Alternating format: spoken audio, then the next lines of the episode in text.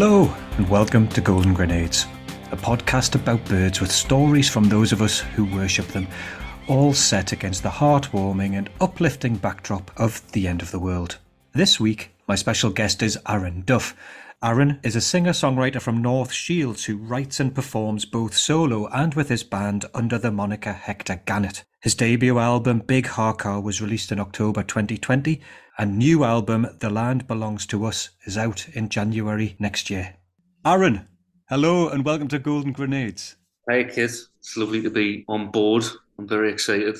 Uh, well, thanks very much for coming on. I've been a fan of yours for a little while. In fact, actually, Hector Gannet was my first gig after coming out of lockdown. That was my first foray of into feeling, oh, do I dare go back to gigs? Because I, I, go to quite a lot of gigs, but I hadn't been for almost two years. So thanks for that. That was a great night. Uh, it was brilliant. Yeah, it seems like kind of we're totally back to normal now in that respect. But for a long time, it was kind of rightly so. Everyone was really very wary about things, weren't they? So it was an odd place to be as a gigging musician. You know, uh, it was good. I remember the exchange being really a memorable gig. So before we talk a lot about Hector Gannet and your music. I wondered if you could tell us a bit about your background, where you come from, and, and when your connections to the natural world started. Yeah, well, I'm from North Shields on Tyneside. I've always lived here, I've grown up here. And obviously, being right next to the coast, we're lucky in this part of the world, really, that we can just kind of escape into the natural world relatively easily, you know. I think during COVID, that was one of the hardest things for a lot of people that they couldn't get outside. But we were lucky that it's kind of on my doorstep here, you know. And uh, my background, I suppose, as a musician, I've been playing music since I was at school. And in terms of the natural world, I think I've always had that kind of interest in anything like that. I'm not particularly that knowledgeable about sort of wildlife and stuff. I just kind of enjoy it, you know. But that enthusiasm has always been sort of instilled so my family background, sort of traditionally, they were all sort of fisher people from North Shields. So there's a big fishing industry, or there was a big fishing industry in North Shields, and that's basically why all my family were here, really. So I've always felt a kind of real connection to the area, just because they've always lived here, and no one's ever really moved away more than about ten mile from North Shields. You know, in fact, I'm sitting in my house here, and like all the all the streets around us I can kind of map out my ancestry within like a few streets. You know, it's a bizarre thing, really, but uh, I like that. You know what I mean? That's kind of I like knowing where I come from, and I'm I'm proud of it. So yeah, you've you've definitely got roots, haven't you? And, and those roots that go way back and connected to a particular industry in an area obviously means a lot to you. And your stage name has a bird in it, but isn't directly named after a bird, is it? Not particularly. I suppose in, inadvertently it kind of is. It was named after a, a trawler that me my grandfather was was on in the in the sixties, and at the time it was being used as a it was like a support vessel for for gas and oil rigs when that was kicking off in the North Sea in the sixties, and uh, all the crew were actually fishermen from North Shields, but working you know in, in a different kind of line. But uh, there was a big blowout on a rig called the, I think it was called the Hewett A platform, which was just off Lowestoft. And the Hector Gannet was kind of tasked with trying to get get all the workers off the rig. And it was in the time before sort of health and safety as we know it now. And they ran into difficulty basically in bad weather and ended up hitting the rig trying to get blokes off and it capsized and sank.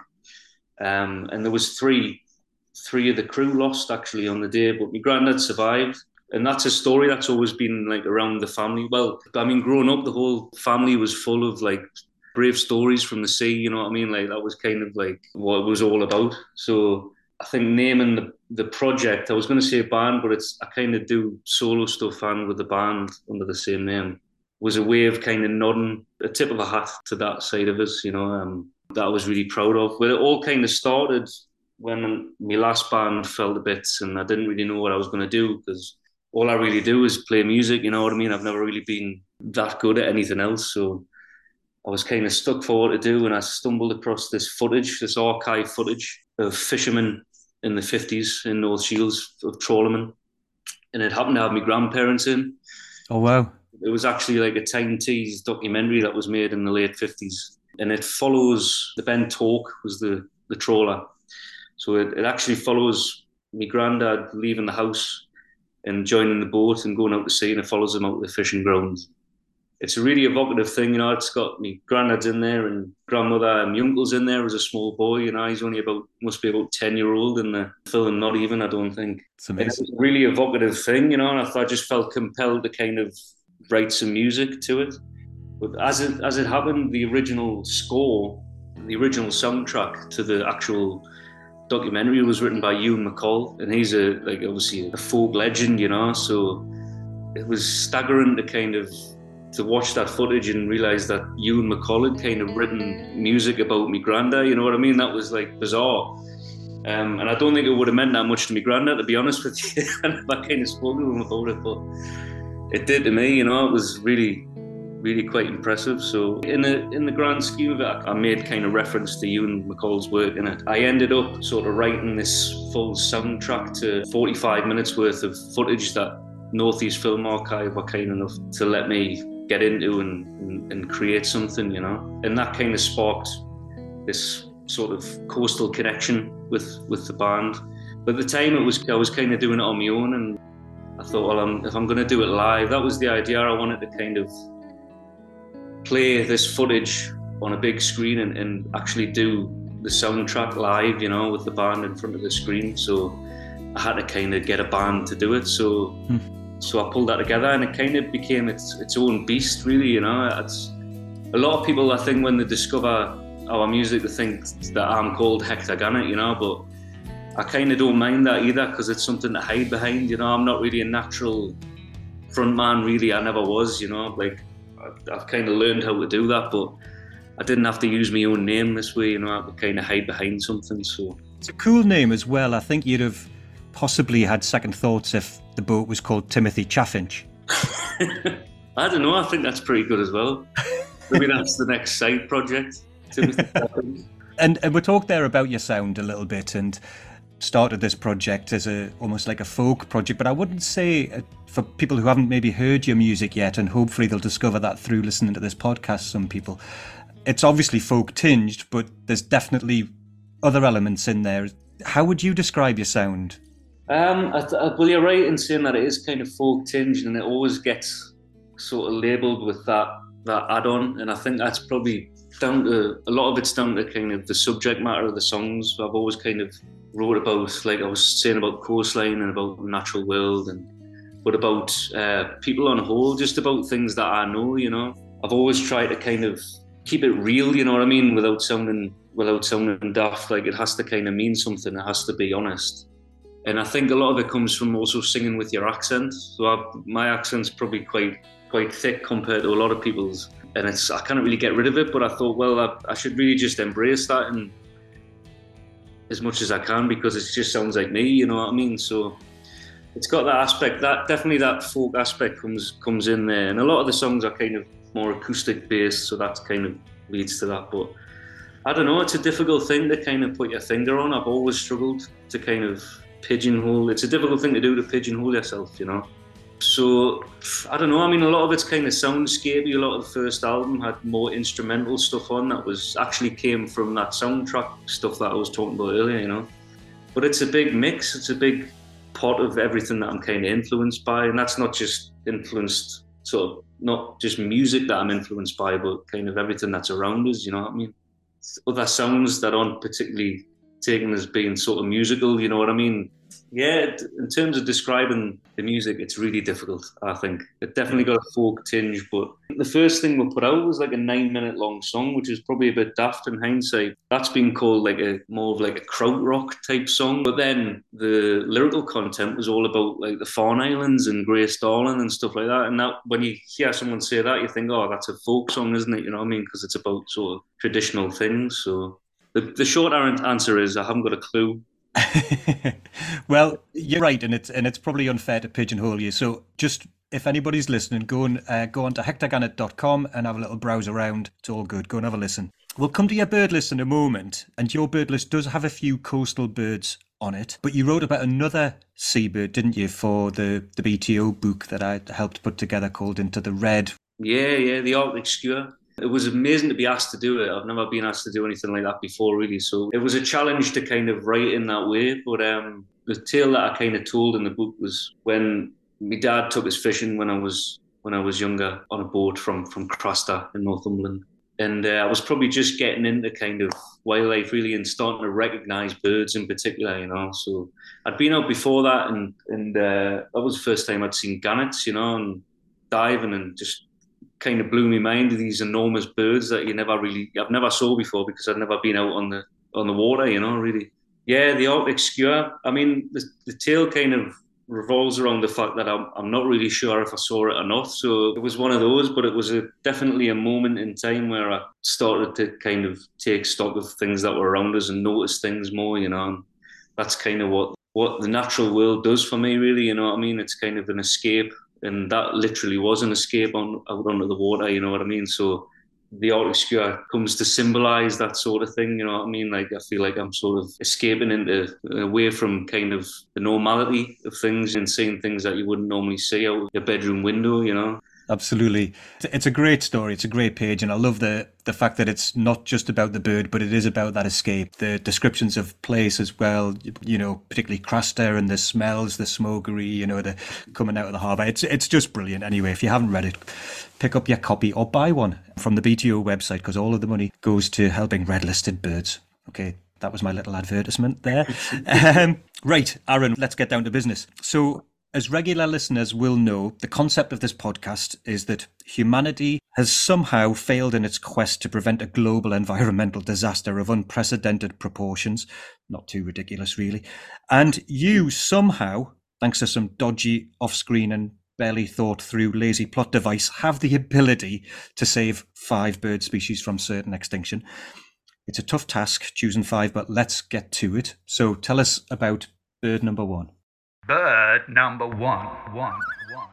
Bird number one, I, more than kind of just feeling obliged to choose it, I really do love the bird. It's obviously the gannet, so uh, that's number one. You know, above all, it's got that kind of connection. It, it symbolizes something more for me. It sort of encapsulates sort of my heritage, but more than that, it's kind of it is what I am as a person. You know what I mean? Without sounding too sort of off the wall, but uh, obviously there's that Hector Gannet connection, and that's where I kind of initially connect with the Gannet. But um, yeah, they, they have become a kind of a symbol of my heritage and what I'm kind of about as a person. I, like I spoke about just before that, the first time I saw them was diving, so it was this like spectacular instance, you know, in the North Sea, and I would never ever get sick of seeing a gannet diving because it's just one of the most impressive things you'll ever you'll ever witness if you're lucky enough. But uh, we actually went, me and the band, when we were invited over to the US to play, we went to the Connecticut Audubon Society um, and we managed somehow to time it perfectly. There was like a two week window where the gannets were traveling through the Long Island Sound. While we were there, I saw all sorts of birds that I'd never seen before. You know, there was like, I saw bald eagle, I saw uh, blue jays, red cardinals, and all sorts. You know what I mean? Ospreys were just like abundant, but I think I was the most excited I had been the whole time when I saw gannets diving. You know, like uh, they're one of those birds that you just you kind of don't get over.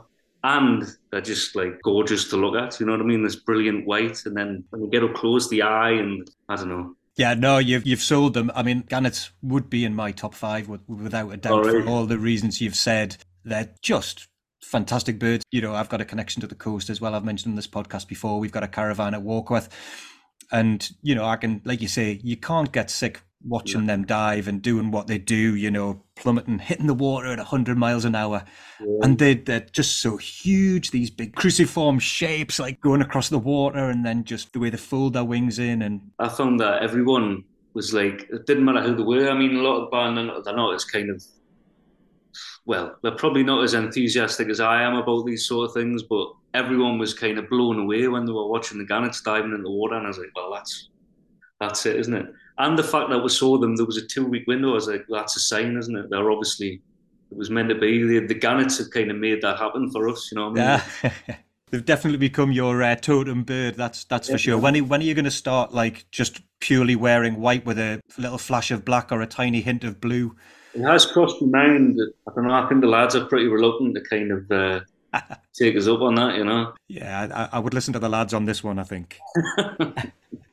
one of the things I thought about doing for this podcast specifically was coming up for a song for each bird, and I was thinking about the gannet, and if if the gannet was a song, which song would it be? And I think the best one that I, I came up with was a Rufus Wainwright song, Respectable Dive. But actually, it's not just respectable, it is actually awesome. And, you know, it is, it is, like you say, one of nature's great spectacles. Oh, man. I just think it's like it's the most graceful and ferocious thing. You know what I mean? Like it's like it just looks effortless, and it's just like like you say, it's one of the most unbelievable things to watch. You know, something just like dropping out of the sky, this like arrow hitting the water. You know, it's just. And when they're in big groups doing it, how don't they hit each other? Yeah, that's the thing, isn't it? Once, and it's just the fact that they can see where they're going. You know what I mean, and hit the water. when you see this footage of like you know underwater cameras, you know the the Attenborough stuff, you know, yeah. you see them all and and hitting the water, and they're just totally avoiding each other. That that they're just awesome. Couple of couple of little facts about about gannets. Britain and Ireland hosts two thirds of the world's breeding population, over 180,000 pairs, which is pretty cool. You know, that two thirds of the entire world's breeding population is around our shores. They've obviously been hit really hard, haven't they, by avian flu? I was trying to look up stats on that, and I actually last night because I know they've been devastated on places, obviously on our east coast, you know, Bass Rock and Bempton Cliffs, and but I couldn't actually find any any figures. But I mean, it's it's tens of thousands, I think, that have been lost, isn't it? But it's it's a bit of a difference from the the dangers they faced in the past, you know, in the 1500s and up until not you know not even 100 years ago you know, people were harvesting them for food, particularly the young googers, the, yeah. the young and especially on the, the Scottish Islands, they would St Kilda, you know, they would climb rock faces and terrifying feats of trying to prove how manly they are to try and get some some food. In World War II, I was reading as well, they were shot in Shetland, shipped to London, and sold as Highland goose. I've heard them called that before, yeah, and I didn't realise where that come come from. Highland goose, yeah, definitely, I've definitely read that somewhere. Another side project for you there. Picnic on it and Highland goose. Yeah. amazing birds, and um, obviously it was a it was a shoe in to be on your list today. Right, let's hear about your your second choice. Bird number two, two, two, two. Bird number two. I chose the oyster catcher for this, mainly based on its its call. In North Shields, right on the mouth of the Tyne, you get a lot of them down on the Black Middens, and it's just the most evocative sound when you hear it. You know, especially on a foggy day like this morning was unbelievably foggy. I've been down there today, uh, and hearing an oyster catcher through the mist is just like hairs on the back of your neck stand up, you know.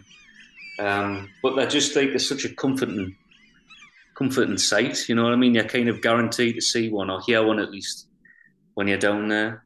Yeah, and you know they just kind of innocently go about their business. And the other day, actually, I saw one pull out a like a huge worm from the sand, and it was mobbed by these gulls, and the gulls got it, took it, and it was like I was never kind of wanting to get involved more. You know what I mean? I was ready to like run down on the beach and have a fight with some gulls. But uh, and the the they're, so you know what it is when you see them in the countryside. For some reason, they look absolutely enormous to me, and I don't know why that is. I thought they were different birds for a long time. You know what I mean? I don't know whether it's just because you haven't got that comparison with like a herring gull that's sitting next to it. You know what I mean? Like you do at the coast, but. uh yeah, so oyster catchers had to go on there basically just because they remind us of home so much, you know. It's just it's the sound of home. Obviously, hear a lot of car alarms around your way. but no, they're, they're, they're great birds, and they're black and white, which is obviously another northeastern connection. And I know what you mean about that. The the fact that when you see them somewhere else, you know, and I know they've been inland for for a long time. They've obviously moved over decades, haven't they? Through the river valleys, gravel pits, moorlands, and now like they're on factories and school roofs. Any flat roof you can. There's a possible uh, site for an oyster catcher. I think there's something like 28% expansion in their range, but they still, you know, because they are coastal birds, they do still seem out of place. The size thing's not something I've thought about before, but I can imagine what you mean. Yeah, um, it is. I just think that I don't know. Maybe it's the black and white against the greenery rather than the kind of greyness of the of the sea. But yeah, they've always kind of stood out. Like they just look huge. I don't know why. Maybe it's just me. No, Maybe but bird. Maybe I'm looking at the wrong bird. maybe it's not an oyster catcher at all. but yeah, no, maybe it is like an optical illusion thing, like you say, that the different colours of the uh, of the landscape. Who knows? They love a cockle though. And they won't get many of them inland. But yeah, the, the love of cockle and oyster catcher and ragworms, obviously, what you were talking about there when you were gonna when you were gonna fight the gulls. Oyster catcher has come up once on the podcast once before. Jill Lewis had a had a story about oyster catchers, and I mentioned on them, but I'll tell you because it's I think just really impressive.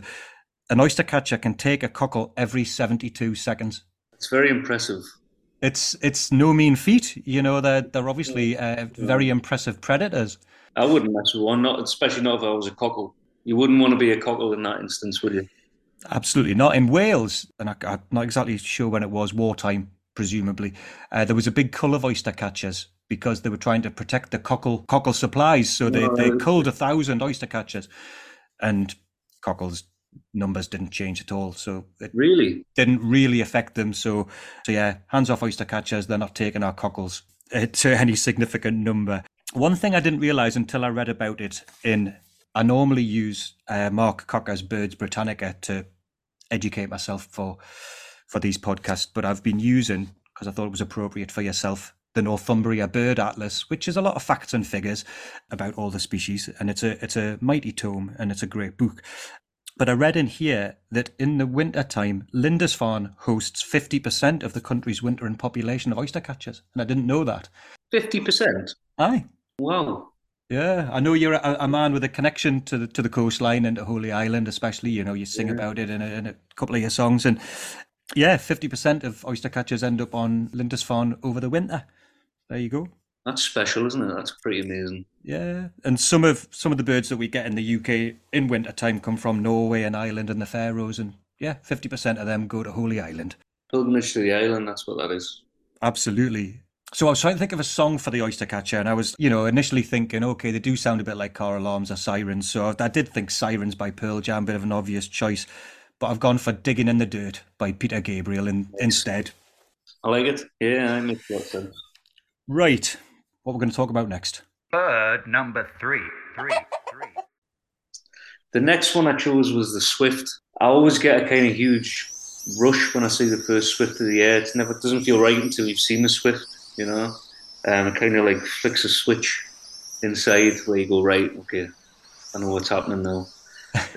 on a on a kind of I don't know, maybe more of a kind of spiritual level. It's I don't know if it signifies new life or rebirth, and you know, definitely kind of the return of summer, and that's kind of what the meaning was. And it's another bird that every time I see one, I think, God, that's massive. I don't remember them being that big. I don't know whether it's just because maybe they, they arrive later than house martins and swallows and stuff like that, but they always seem absolutely enormous when you see them. You know what I mean? I don't know if it's just like I just forget how big they are, but yeah, I think they're just amazing birds.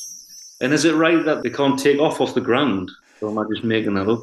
No, I think if they get grounded, then they're in big trouble. Yeah, yeah. I believe the design of their wings, you know, they're, like you say, they they, they look huge. They've got these massive wings that yeah. are built for one thing, and that's being on the wing and you know they fly for years without stopping and all of that stuff. But yeah, I think a grounded swift is in uh, big trouble. Yeah, yeah, definitely.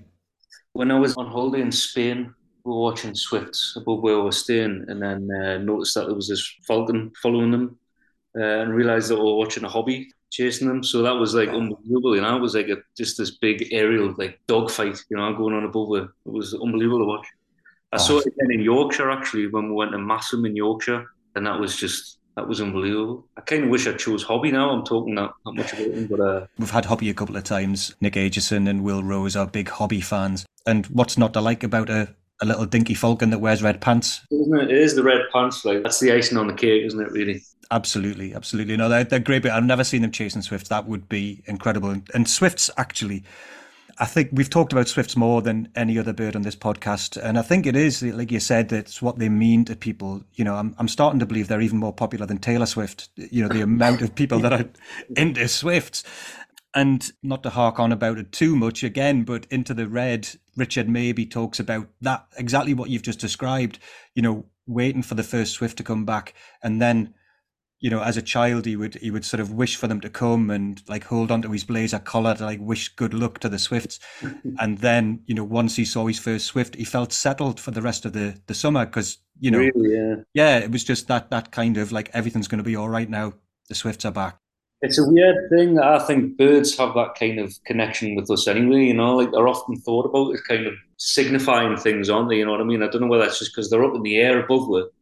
They're kind of these sort of ethereal beings, you know, that kind of probably through folklore and tradition, they've kind of always had to mean something to people because they didn't understand them fully, you know. I think that's that's what's special about birds, you know what I mean? That they're always there.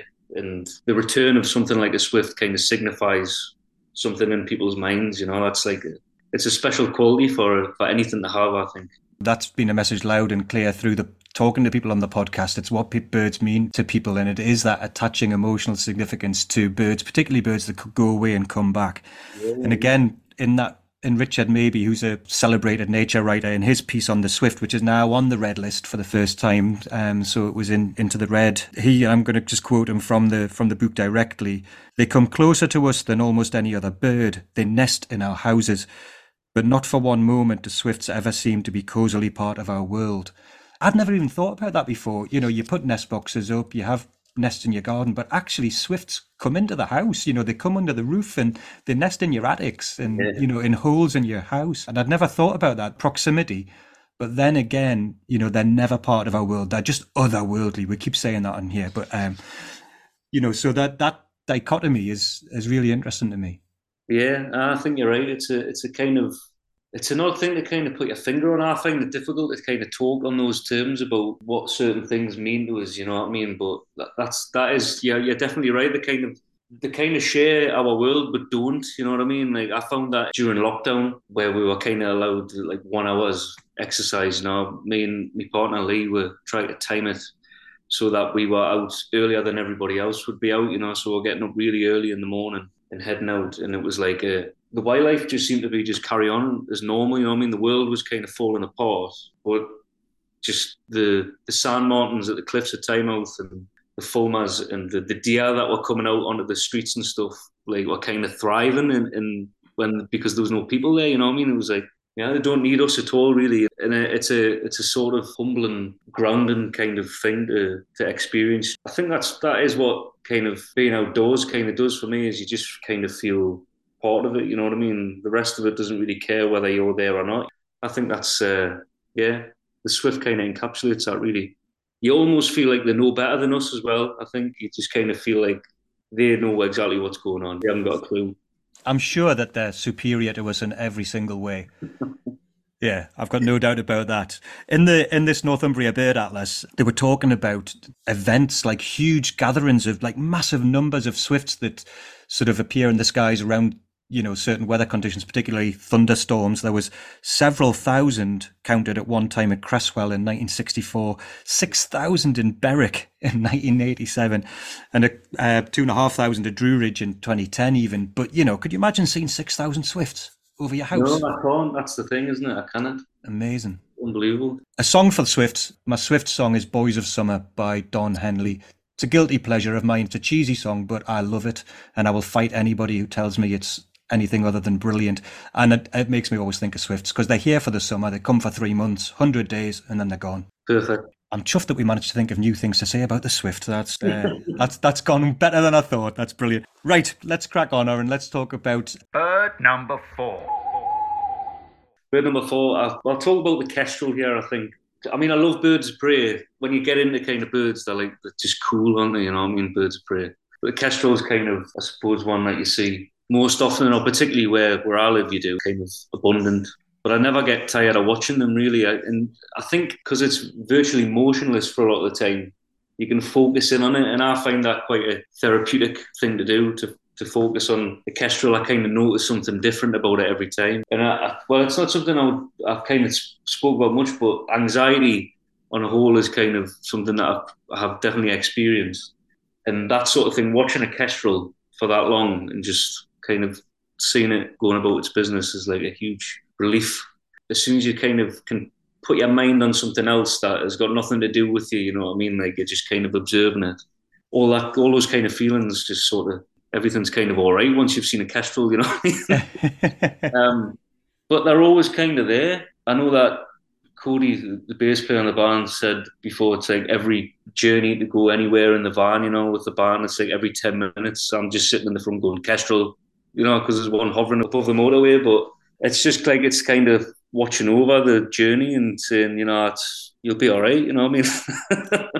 it's a funny thing, but yeah, Kestrel's got to go up there. And uh, again, they're just beautiful birds, aren't they? You know what I mean? Those faces are kind of like absolutely gorgeous. Yeah, I absolutely love, love a Kestrel. The, one of the very first t-shirts I did when I used to do t-shirts and things like that for fundraising and had a Kestrel on it, just said Kestrel's hell yeah because they're, they're, kind of overlooked. You know, you kind of you focus on the the poster boys of the the birds of prey world. You know, the golden eagles or ospreys yeah. or or even sparrowhawks and goshawks. But kestrels, and I don't know why, uh, whether it's because you see them all the time, whether it's because they've got that connotation with being, you know, like from way back when they were like the a poor falconer's bird, you know, not even a good mouser, you know, they were the, the servant's bird or the knave's bird, weren't they? And, and then obviously that, that connection with working class through a Kestrel for a Knave, the Barry Hines book, and then Kes, the Ken Loach film, you know, so they've I just wonder whether they're seen as like a lowly bird of prey.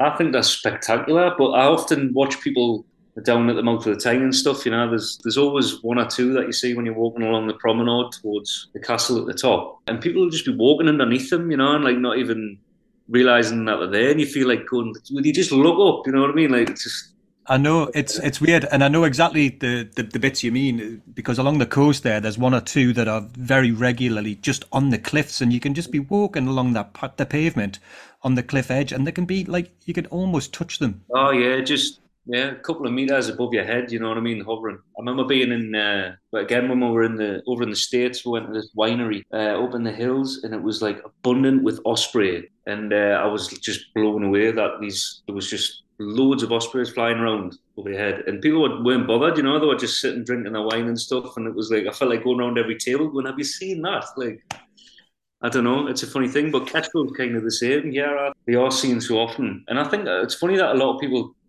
would, if I'm stood watching one, a lot of people come over and go, "Oh, what is it?" You know, and you go, "Well, it's obviously it's a Kestrel. It's hovering." You know what I mean? Like, yeah. But uh, it's funny that people don't know. I think you know when they're so you can see them fairly easily if you're lucky. You know what I mean? They're definitely fantastic birds. Obviously, we kind of associate them with motorways and, and taking small mammals and, and things like that. But they have got a little bit of a taste for for birds. They will take young birds and small birds, young pigeons, young game birds. They used to be persecuted and shot and trapped in the past. And I was reading that in 1995, kestrels decimated little tern chicks in a colony in Great Yarmouth, taking over 200 little tern wow. Chicks, which again, you wouldn't think that they do. So they're not just cute and cuddly looking either. And I mean, they're beautiful birds, but they're deadly. They're again like apex predators. Yeah.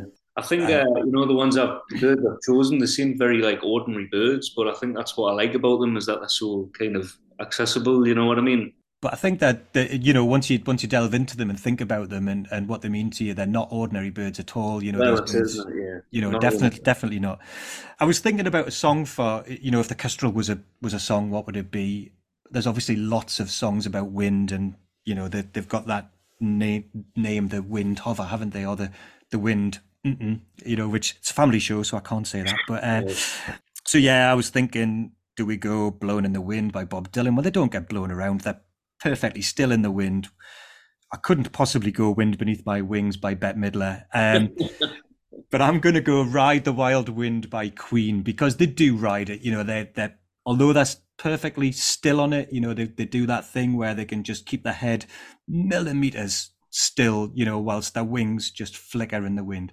So they're, they're, they're absolute aerial experts. And Mark Cocker, who I quote loads on this podcast because of his book, um, says that a kestrel hovering is as inspiring a vision of avian perfection as a peregrine in its headlong dive or a fishing gannet. So there you go. We cover gannet for you, peregrine for me, and then kestrels as inspiring as them. At this point, Aaron, I'm going to just stop proceedings and we're going to do my zero punches pulled question. Zero punches pulled. pulled. It's a question that you're unlikely to be asked in any other interview you do. And my question for you is this If you were Simon Cowell and you were putting together a bird band, which species would you choose? Well, I suppose it depends on the type of band. I would probably, we're going to base it on like a four piece. I think your band can be any, anything you want. okay. Well, I think the front man I would probably I would probably choose a starling. I think they'd be really animated enough for a front man. You know, it'd be interesting to watch, and I think he's a good singer as well. Absolutely. He Probably writes all his own stuff, so he's uh, he's going at the front. The drummer, you'd have to choose a woodpecker, I suppose, wouldn't you? Because he literally he literally drums.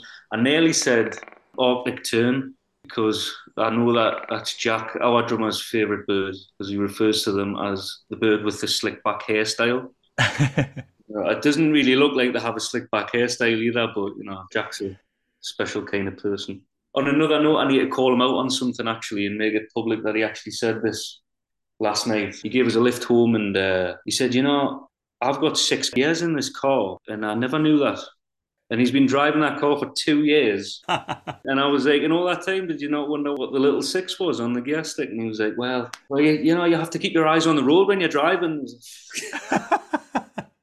yeah, no, I think Woodpecker, Woodpecker for drummer, because you know he's got rhythm. Who else do we need? We need a bass player. Need a bass player and a, and a lead guitarist. Well, Bitterns don't they do that really low? Yeah, yeah, yeah. So, a bittern would be a nice, just in the, in the background, understated, bassy. Yeah, yeah, yeah. That's a good. That's a good choice. Bittern's going in as bass player then, and then uh, the guitarist. Well, what's got the longest fingers? It would have to be like some sort of eagle, wouldn't it? Probably. Um, like a white-tailed sea eagle on guitar. Excellent. I love a bullfinch. And I've always imagined because they're chunky, sort of pictured them as a kind of like Russell from Gorillaz on drums, you know, a, a, big chunky bullfinch at the back. But yeah, I think I think the bass player has to be holding it all together and you know understated. So yeah, Bittern's a good choice. I was thinking maybe like a Gadwall or some sort of other understated but excellent, excellent. Oh, he would he would go on the keyboards, I think. Oh right, okay, yeah, yeah, yeah. Uh, if if I had a keyboard player. Could stretch to a keyboard player then. I don't. I'm, I'm glad you picked starling because starling would definitely have been in my band. I'd have probably put them on lead guitar. Would you? And I would have probably had a slightly because I mean they're great. Get don't get me wrong, stunning, look cool. You know they've got quiffs going on. They make loads of great sounds, and like you say, they might write all their own stuff, but they're partial to a cover version as well. But I would I would want a, like a really stupidly flamboyant front man. I think like a great crested grebe conjures up that sort of Bowie kind of yeah, I can see that. Uh. Flamboyance. Right, enough of this tomfoolery. Let's get back to business. Bird number five. I chose I chose the Eider. The Eider kind of symbolises the northeast coast for me. You know that obviously up here, as you'll know, the colloquial name is the Cuddy Duck, which I think comes from St Cuthbert. He kind of looked after them in some way. He kind of like championed Eider ducks. They're black and white again, so obviously it's, uh, it's there's a northeast connection there. But yeah, they kind of they symbolise the northeast coast really, and everything I love about it. And they just seem kind of hard as nails, you know, like the most sturdiest thing out there when you see them in kind of choppy seas, you know, they're just kind of, in fact, the Eider, I think that would be, if the apocalypse is going to be a flood, then the Eider is the ark that I would put the rest of the birds on because it's just like the steadiest thing on the, on the sea. Yeah, I love them and I never get sick of hearing their, uh, ooh. Anytime you go to uh, Amble, they're always there, you know. It's just, uh, they epitomise the coast for me and that's, that's why I love them yeah, it's home. It's kind of it's just a familiar lovely sight and sound, you know. It is, and we've talked about Eiders once before. I think only once. It was uh, Alex Bond who described them as canonically the best duck. He, he's a big Eider fan and, and will argue with anybody that they are the best duck in the world. And he described that sound as uh, being like a northern granny when you tell them you've met a nice boy. Definitely all reason to love them then and, and associate them with, with the Northeast again, you know. Absolutely. You mentioned St Cuthbert there and, and the fact that we refer to them up here as Cuddy Ducks. And I think it does come from St Cuthbert, that nickname, because he came and had his hermitage on the Farne Islands in the seventh century, didn't he? But and I think some people refer to the to the Eider duck as being the the first bird offered any sort of protection because he took them, looked after them, I think, when he was on the Farnes. The numbers did drop in World War II like a lot of things did because people were looking for food and they were taking their eggs and used them for shooting practice. But then increased again in the 50s and 60s when we decided to leave them alone for a bit. But yeah, they're, they're great. And like you say, sturdy, they're always there, they're dependable, they're beautiful, you know, that, that black and white plumage with that little smudge of green. And whether there's, uh, I mean, engineers maybe need to look at, you know, how they designed the bullet train on the on the Kingfisher's beak, so that Yeah. when it went through tunnels, it didn't have that sonic boom. Maybe they need to look at boats based on based on the shape of an eider duck. Who knows? But yeah, that noise when you go up to Amble and you're, you're sitting there with your chips on the on the harbour there, and they're all just in there doing that ooh Frankie Howerd thing they do. They're just they're they're great. Frankie Howerd, oh, it is Frankie Howerd. God, I've never made that connection. Oh, I hope I haven't ruined eider ducks for you now. No, not at all. You've made them even better. One thing we haven't talked about them, and uh, my song title for an eider duck is based on their on their feathers and the fact that we take them for our duvets and our coats and, and all this, and uh, you know that can be done sustainably, I believe. But yeah, I've, for this song, if they were a song, I've gone for "Down Down" by Status Quo. Nice. Right then, that is your five birds. Thanks so much. Those are the five birds that you would bundle onto the imaginary ark, or as we've discussed, you would throw onto the back of an eider duck to save them from the impending environmental Armageddon. But you've now got to choose one, the best of all, to be your companion and spirit guide as you navigate this desolate wasteland. I suspect I know what it's going to be, but which one is it?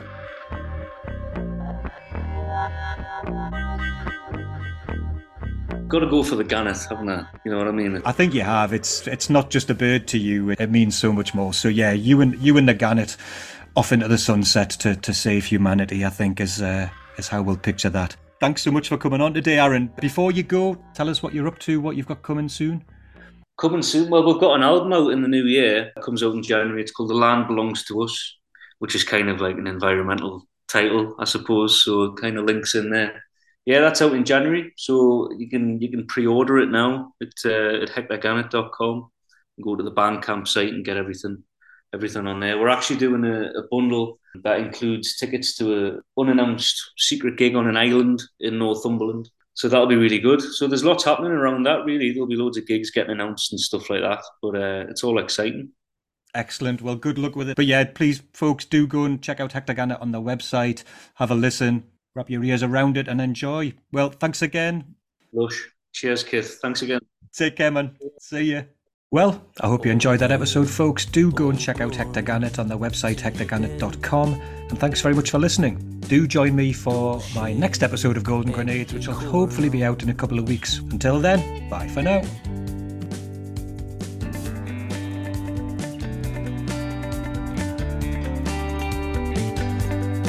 Well, Britannia